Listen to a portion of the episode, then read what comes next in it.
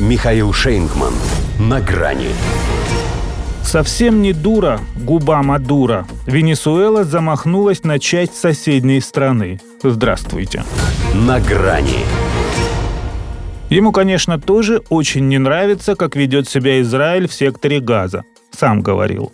Но почему бы и не использовать в решении собственного экзистенциального вопроса универсальную западную отмазку и не сказать, что это другое – тем более это же не лично он, Николас Мадуро, положил глаз на значительный кусок соседнего государства. Венесуэльское око всегда видело в этой части Гаяны что-то свое, а точнее все свое. Но зуб до нужной кондиции вырос лишь теперь, когда боливарианскую армию считают чуть ли не сильнейшей на континенте. Хотя дело не только в ней. Этому территориальному спору лет 200. Берет он свое начало с тех самых колониальных времен, когда большие европейские империи кромсали здесь все так, как им заблагорассудится. Тогда Британия, оттяпав тебе Гаяну и прихватила часть Венесуэлы. Наделы потом обрели независимость, но то, что с ними наделали, осталось. Для Боливарианской республики не заживающей раной. А вот у Гаяны, например, вообще ничего не болит и не давит. Она для себя все уже решила.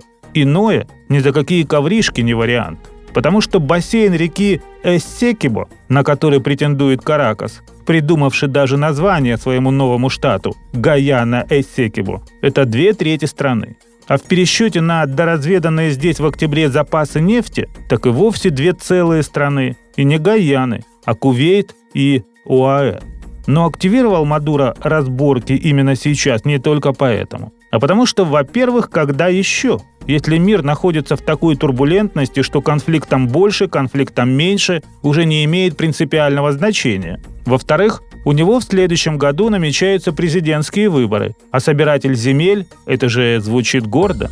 Причем совсем не только для сторонников власти, но и для ее противников, поскольку Эссекибо для Венесуэлы, что Косово для Сербии, как чей Крым – вопрос национальной идентичности – Поэтому стоило Мадуро назначить на 3 декабря референдум о спорной территории, как все сразу догадались, каким будет его результат.